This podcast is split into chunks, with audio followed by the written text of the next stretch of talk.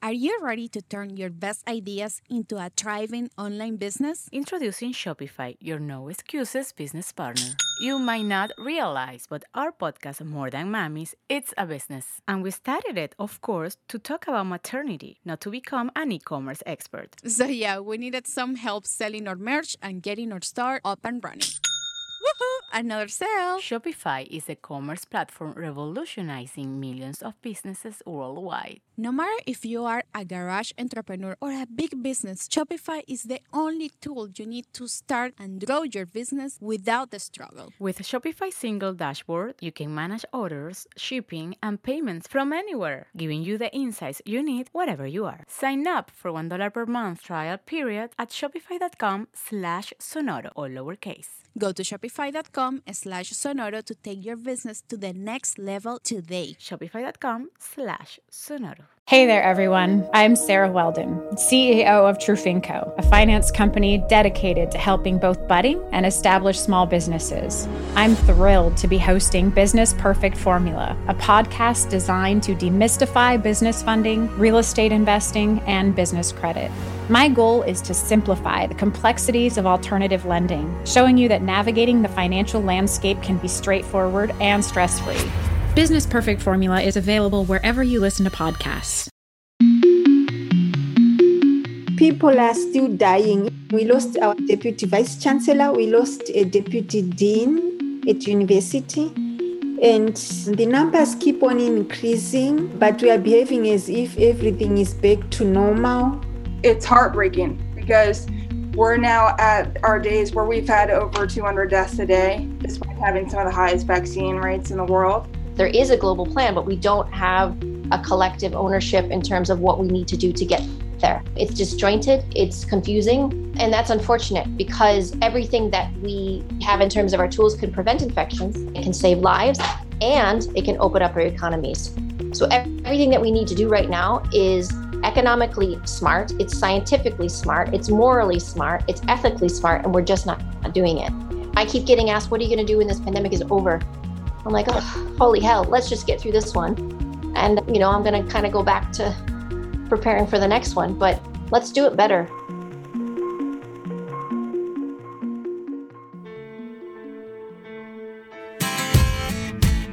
Welcome to the Global Goals Cast, the podcast that explores how we can change the world. And in this episode, will the world finally get its act together on COVID 19? This situation is a definition of tragedy.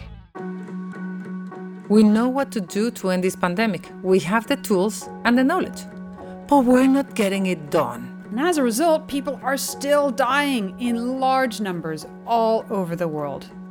And it doesn't have to be this way. When we come back, we will hear health officials in Africa and Latin America describing the continuing spread of COVID 19 and a top officer of the World Health Organization will share her frustration at all that is not being done. You can really hear how frustrated and upset they are. Their tears are painful to listen to, but we must hear them. It is important. So stay with us. We will be right back. This episode of Global Goals Cast is brought to you by our listeners. That's right, listeners like you who care about the future. Please spread the word. Tell your friends about Global Goals Cast. Hit the like and subscribe and give us five stars. Thanks also to CBS News Digital and Universal Production Music.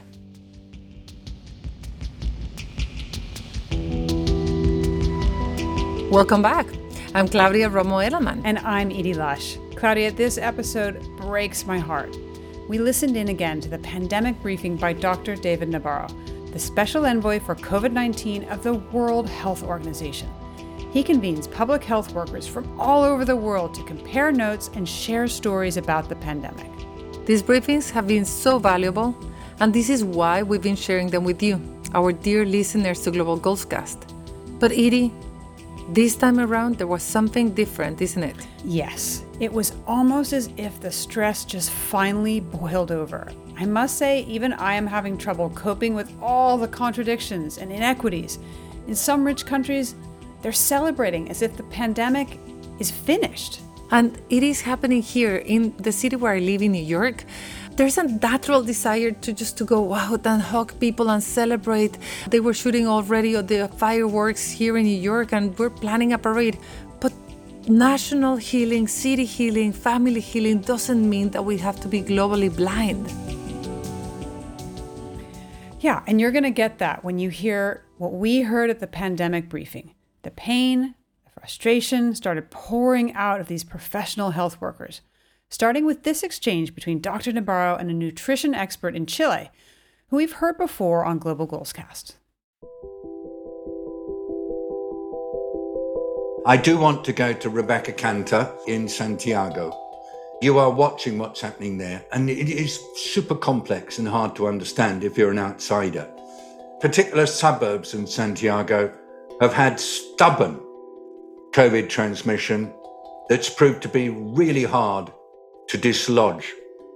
And there are insecurity issues, there are hunger issues, and yet, you know, this is a very rich country compared with some others around the world. So it's not easy. I'm not asking you to go into the Department of Politics, Rebecca, but any thoughts about where things are now in your country?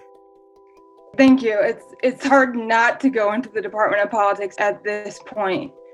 We're allowed to go outside between 5 a.m. and 9 a.m. on weekdays and 5 a.m. and 10 a.m. on weekends. And this is something that started in March of 2021 after very strict lockdown. And just as of a week ago, the entire metropolitan region is under lockdown. And when I mean lockdown, I mean very strict lockdown outside of two permission slips a week to go outside.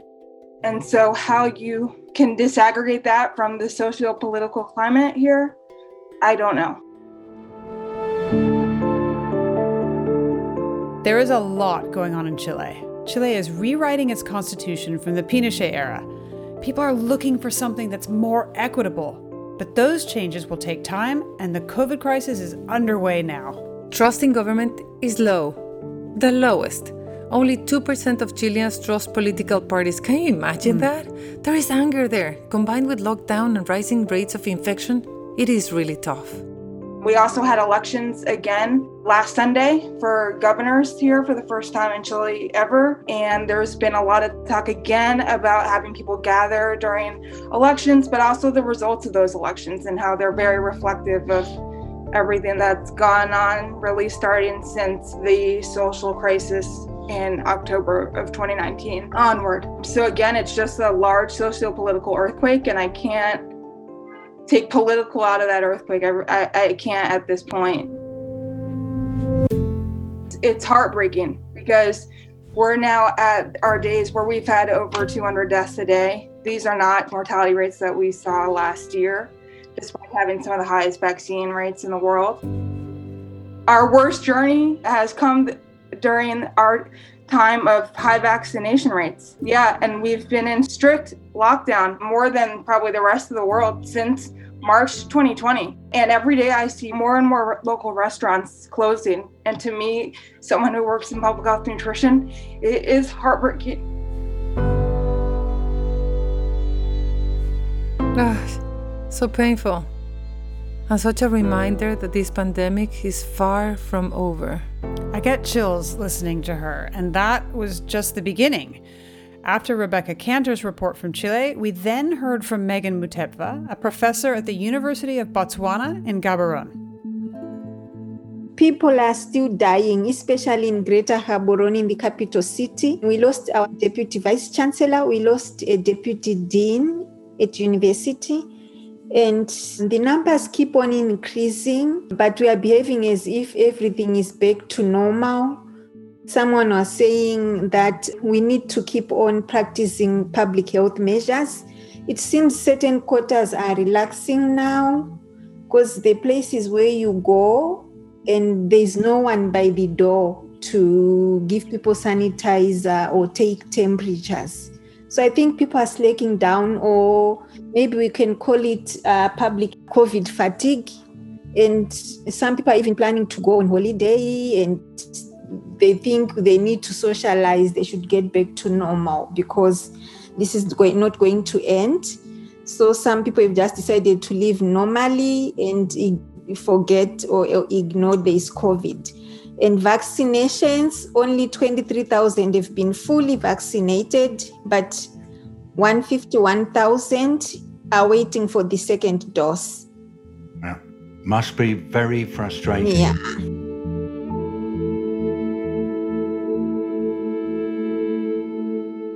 It's important that we all realize how much danger the world is still in. Here, where I am in the UK, where we thought we had a grip on things, the Prime Minister has now had to extend restrictions because this Delta variant, the one that was first identified in India, began spreading where vaccination is low. None of us are safe until we are all safe. We will see those resurgences again and again unless we act in a more organized, global, and effective way. And Claudia, it's not just you and me saying that. To describe that need for coherent global action, Dr. Nabarro brought a special guest to his briefing. She's one of the World Health Organization's top officers. Maria Van Kerkhove is one of my absolute, absolute, absolute heroes. She leads the epidemiology of COVID. In fact, she leads the whole technical work inside the emergencies program at WHO. She's often featured in the press conferences by WHO and on WHO tweets. She's fearless, and I asked her to come along and just tell us what she's feeling at the moment if she would like to. Thanks, David, and thanks for inviting me to this. It's really a pleasure to to join. I think right now my feeling on the global situation and the situation that we're in is frustration, is in some respects anger and in some respects hopeful, but overall uncertain because we have everything that we need right now to really end the acute phase of this. And we're not doing it. We don't have a complete global plan. Let me rephrase. There is a global plan, but we don't have a collective ownership in terms of what we need to do to get there. It's disjointed, it's confusing, and that's unfortunate because everything that we have in terms of our tools can prevent infections, it can reduce the spread, it can prevent people who are infected from developing severe disease and dying, and it can save lives, and it can open up our economies. So, everything that we need to do right now is economically smart, it's scientifically smart, it's morally smart, it's ethically smart, and we're just not doing it. And so that's what frustrates me. So, right now, the narrative is vaccines, vaccines, vaccines. And while vaccines and vaccinations are an incredibly powerful tool, we've completely forgotten about everything else that works. And I feel that frustration. In fact, some some very prominent leaders, you know, told me yesterday, said, we need to talk about the public health and social measures more. And I said, I welcome any voices that will come out there to give it that space to be able to talk about all of that. And there's reasons why we're not. You know, the, the uncertainty that I feel is fourfold. One, we've got these virus variants. We've allowed this virus to spread globally. The virus is evolving, it's changing, it's expected. None of this is a surprise. And now it's evolving to the sense that it's more transmissible, which is expected because viruses become more fit. But the Delta variant is more transmissible than the Alpha variant. And that's the Alpha variant was incredibly effective at taking over. Secondly, we have inconsistent use of public health and social measures, not linked to data, not linked to local level, time bound, targeted. I'm not talking about lockdown. When I say public health and social measures, that does not mean lockdown. And we've seen country after country use these in a strategic way, tailored, time bound. You know, they're not being used uh, appropriately, in my view. Third is that we have massive increases in social mixing. People want to get back to their normal life. Social mixing includes family barbecue, it includes birthday party, it includes massive political rallies, you know, sporting events, religious events, and we have lastly uneven and inequitable vaccine distribution. If we had actually used the 2.3 billion doses administered so far for those who are most at risk, for those who are our frontline workers, which is what the vaccines are intended for, we would be in a very different situation.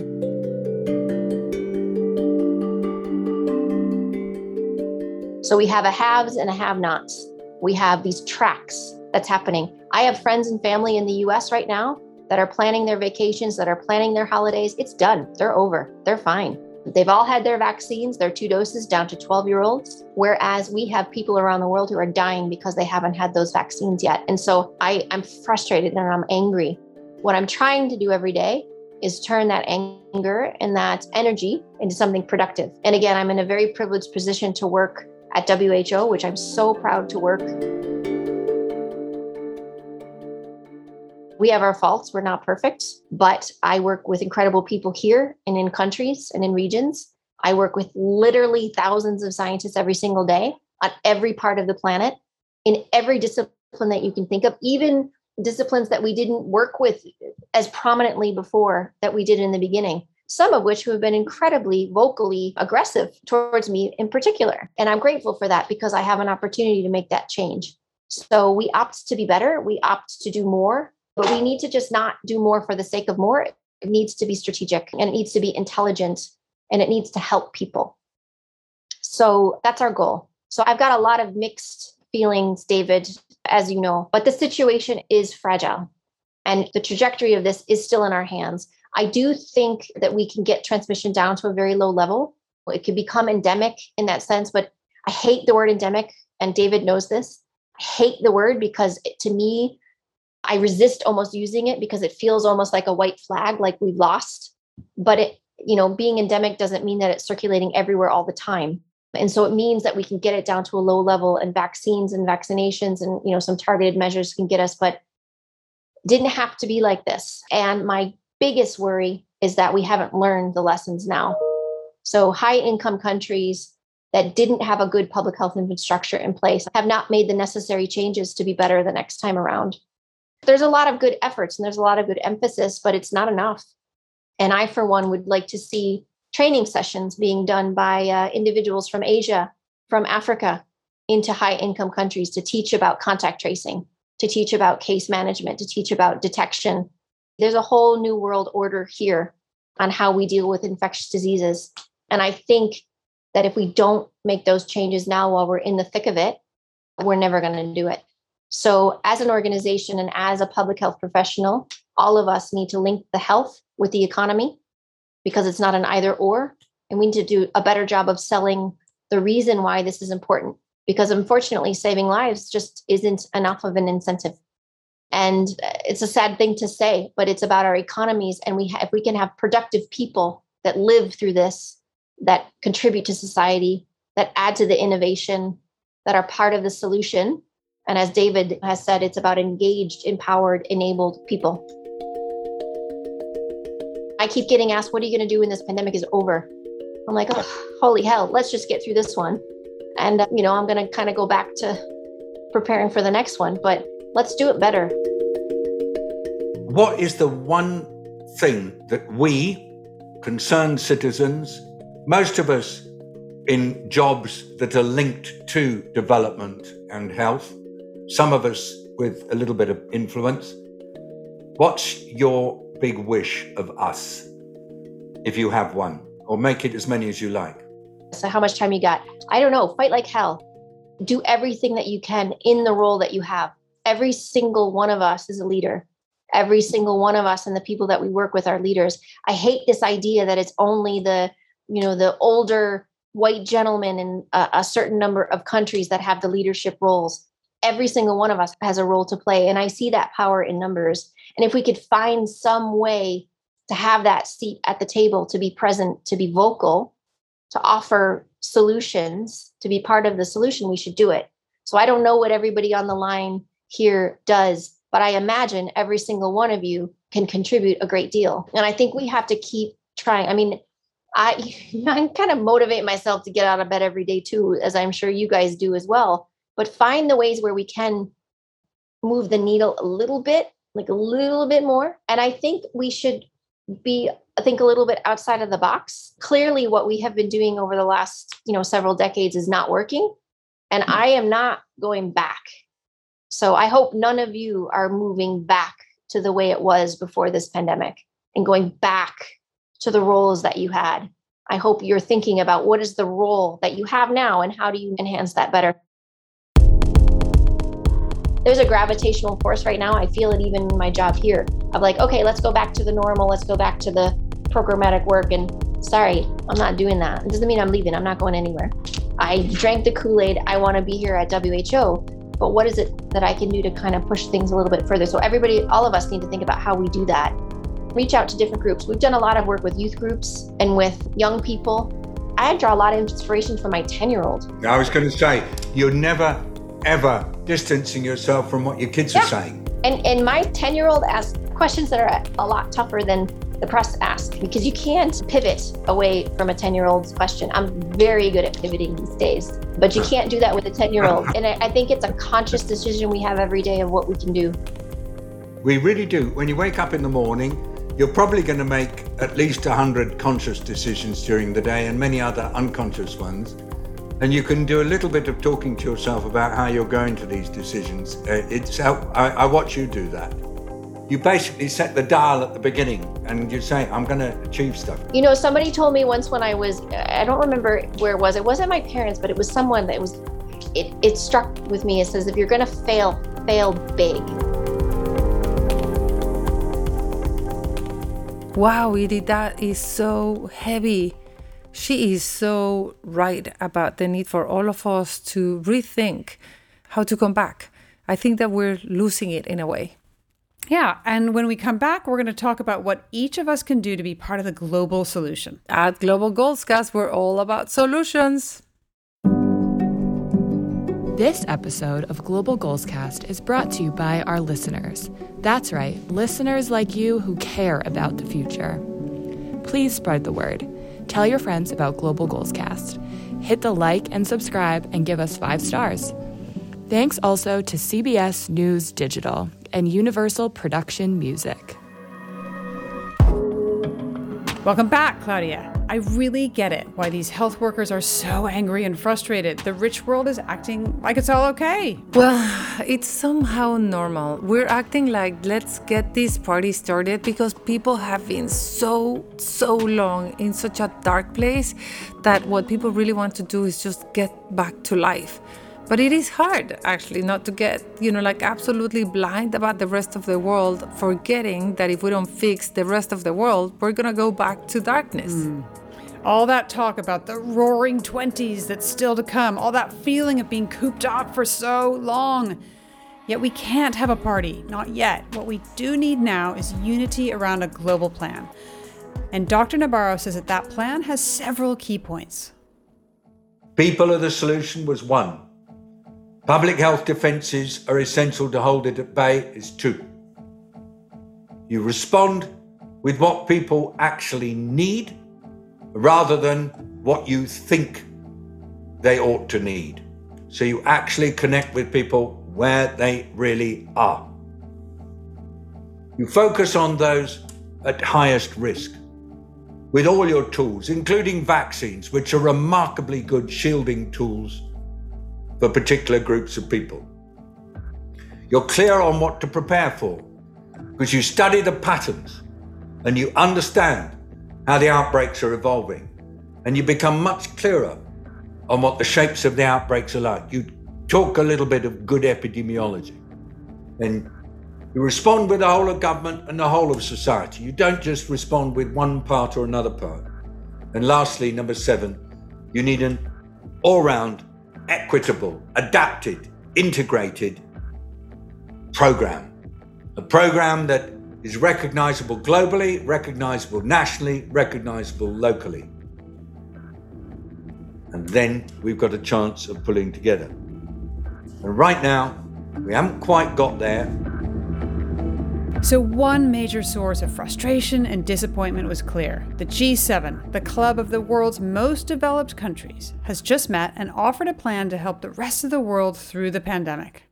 So, how well did the G7 do last weekend? Well, they talked about it and they said, inverted commas, we will vaccinate the world by the end of next year. And they said, we will arrange to gift a billion doses over the next 12 months. But there was a bit of a problem. Number one, they did not take responsibility for responding. It was as though they're gifting out of the generosity of their own hearts and the hearts of their people to some anonymous entity that's somehow going to make sure that there is a fair and integrated response. But who's going to do it? Well, the World Health Organization gets talked about, but it's not empowered. It's not resourced.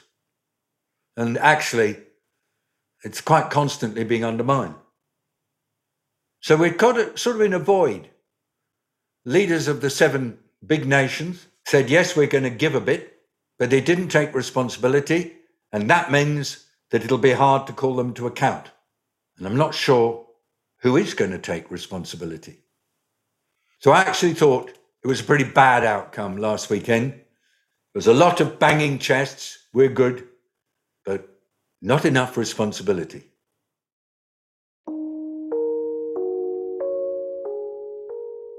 We're too far along in this pandemic for such a bad outcome, according to David Nabarro. Oh, Edie, Edie. This is really a grim moment. And this is what people call a turning point where you can really have an outcome or yet another. And I don't think that the G7 being so vague is going to help actually set up the example and the leadership of people that are looking global. Every one of those countries, I get it as well. They have their national priorities and people are healing and they're coming back to life and their economies are there. And nevertheless, it really would have been an incredible moment to take that global plan that exists and make sure that they took it and said like let's make this an action plan where we take responsibility by the way, the same thing I think you could say from the G7 about climate. Leading up to the G7, statements from finance ministers, from environment ministers were encouraging. But the statement from our leaders was really short of the mark, and this is just ahead of COP26. To put it in the words of Christiana Figueres, the statement from the G7 was a peacetime statement. And we're not at peace. We should be at war with COVID 19 and with the harmful effects of climate change. And so, Edie, let's talk about this idea of the false dawn or celebrating too early. Because I really feel, and I am, I am 100% part of it. I really feel that there's a need to come back for the Latino community. Our restaurants were were shut down. Our jobs, small businesses, and entrepreneurs suffered in a way that was really about to break if they were not broken. So people are in dear need to go back, and there's a lot of desire actually to hug people. And there's going to be a parade happening. And Governor Cuomo announced that New York he was removing all COVID 19 restrictions restrictions that's happening in Chicago opened three days ago, and pretty much at the brink of actually going back to normal. One, all the discussions that we had about coming, building back better, about coming back in a different way, they're gone. People just want back. Mm. And so all those thoughts and all those reflections about telemedicine, about actually going back, they're gone. And I have a feeling that people just need to submerge themselves in humanity but I get it. It's a very complex situation. Even in places like New York, 90% of vaccination happens, but just in certain neighborhoods. So if you're, I don't know, in Upper East or in downtown, you might have like most of the people vaccinated. But if you're in other areas where there's vaccination hesitancy, like the Bronx or others, there might be actually in 30%. And those are the areas of risk where the Delta variant can come and hit again. And that's what Maria was talking about. You can't separate the health issues from the economic issues, it's completely intertwined. We also can't just vaccinate our way out of this crisis. So, if we zoom in on Chile, Rebecca was talking about Chile earlier. There's an article in Science magazine recently about the relationship between wealth and whether you get COVID. COVID spread from the wealthy neighborhoods to the poorer ones. And now, in Chile and parts of Santiago, COVID is a disease of the poor and the young, hospitalizing and killing more people in the poorer areas. And this is happening while vaccination rates are actually pretty high. And they're increasing, but they're increasing unevenly. And it's the same issue all around the world. So you can really see why people are so angry. The inequity that exists in healthcare, and whether you get a vaccine, it's tangible. And in Chile at the moment, people have been voting for change. David asked Rebecca, you know, can you divorce politics from COVID? And she couldn't. That constitutional vote for change people worried about their pensions, their health, their education, you can't disentangle it from the inequity that they're feeling about the impact from COVID as well. So, man, the struggle, the emotion is real.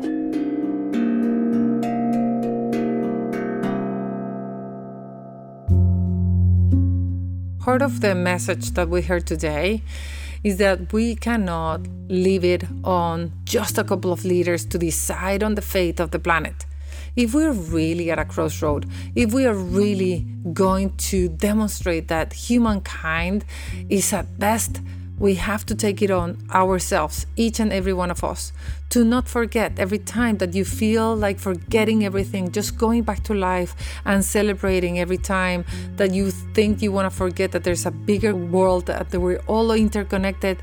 Think again, talk again, do something again. Every one of us has the responsibility and the power to do a bit.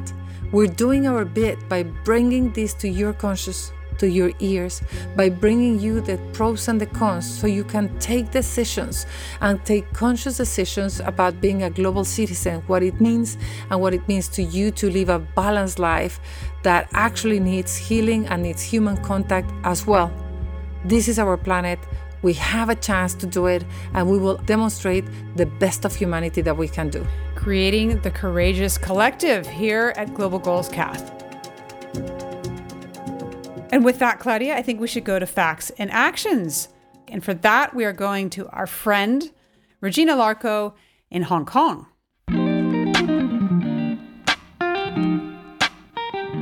I am Regina Larco, founder of Hashtag Impact, a podcast about stuff that matters. At Hashtag Impact, we laid down our roots in Hong Kong, but now our network of incredible women co hosts is based in four continents. At Hashtag Impact, we bring you inspiring stories from everyday changemakers. From veteran NGO experts to those who have discovered their passion for social entrepreneurship just recently.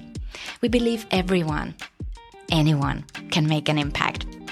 We are currently airing season 5, focusing on the Sustainable Development Goals. And Global Goals Cast has been such a huge inspiration on our journey.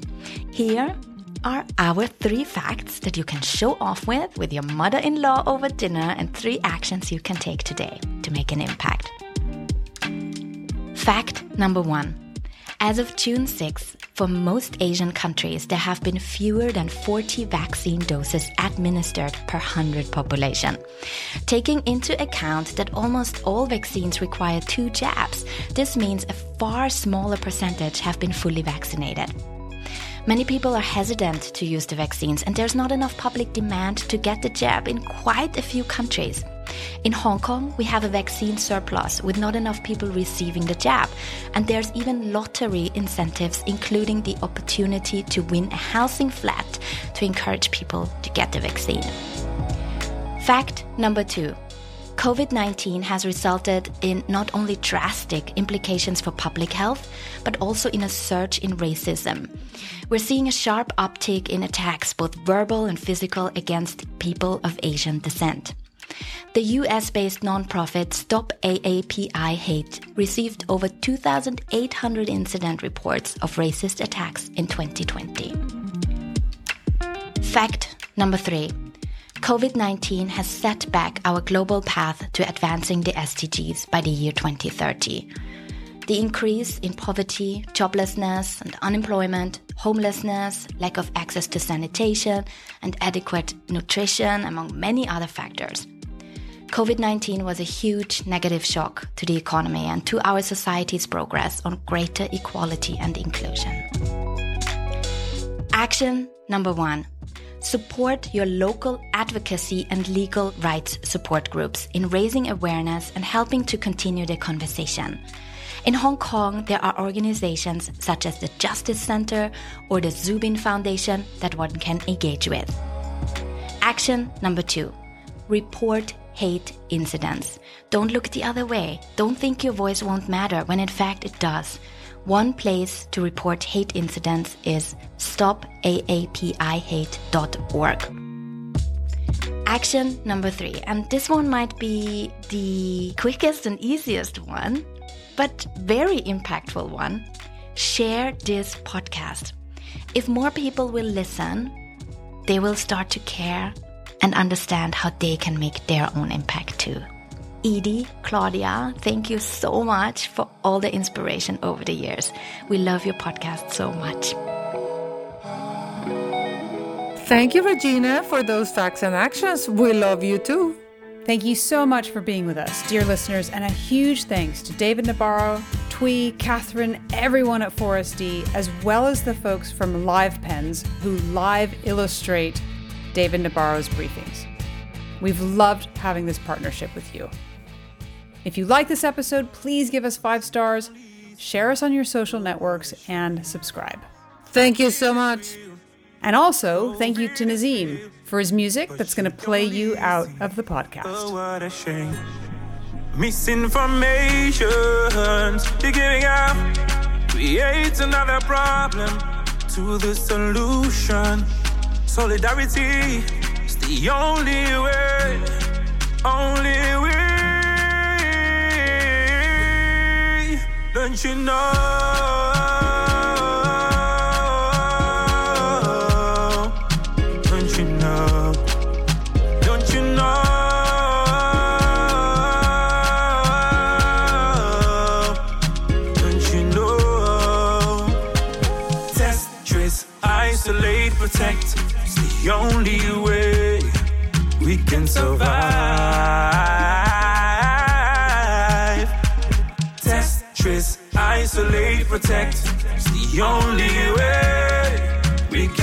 The tide. Ah, We are only safe when everyone is safe. Global Goals Cast was hosted by Edie Lush and Claudia Romo Edelman. We are editorial gurued by Mike Oreskes. Editing and sound production by Simon James. Our operations director is Michelle Cooprider. Music in this episode was courtesy of Universal Production Music, one of the world's leading production music companies, creating and licensing music for film, television, advertising, broadcast, and other media, including podcasts. Original music by Neil Hale, Angelica Garcia, Simon James, Katie Crone, and Andrew Phillips. Thanks also to CBS News Digital. We can survive. Test, trace, isolate, protect. It's the only way we can stem the tide. Are you ready to turn your best ideas into a thriving online business? Introducing Shopify, your no excuses business partner. You might not realize, but our podcast, More Than Mammies, it's a business. And we started it, of course, to talk about maternity, not to become an e commerce expert. So, yeah, we needed some help selling our merch and getting our store up and running. Another sale! Shopify is a commerce platform revolutionizing millions of businesses worldwide. No matter if you are a garage entrepreneur or a big business, Shopify is the only tool you need to start and grow your business without the struggle. With Shopify single dashboard, you can manage orders, shipping, and payments from anywhere, giving you the insights you need wherever you are. Sign up for $1 per month trial period at shopify.com slash sonoro or lowercase. Go to shopify.com slash sonoro to take your business to the next level today. Shopify.com slash sonoro. Hey there, everyone. I'm Sarah Weldon, CEO of Trufinco, a finance company dedicated to helping both budding and established small businesses. I'm thrilled to be hosting Business Perfect Formula, a podcast designed to demystify business funding, real estate investing, and business credit. My goal is to simplify the complexities of alternative lending, showing you that navigating the financial landscape can be straightforward and stress free. Business Perfect Formula is available wherever you listen to podcasts. When you drive a vehicle so reliable it's backed by a 10 year, 100,000 mile limited warranty, you stop thinking about what you can't do and start doing what you never thought possible. Visit your local Kia dealer today to see what you're capable of in a vehicle that inspires confidence around every corner. Kia, movement that inspires. Call 800 333 4KIA for details. Always drive safely. Limited inventory available. Warranties include 10 year 100,000 mile powertrain and 5 year 60,000 mile basic. Warranties are limited. See retailer for details.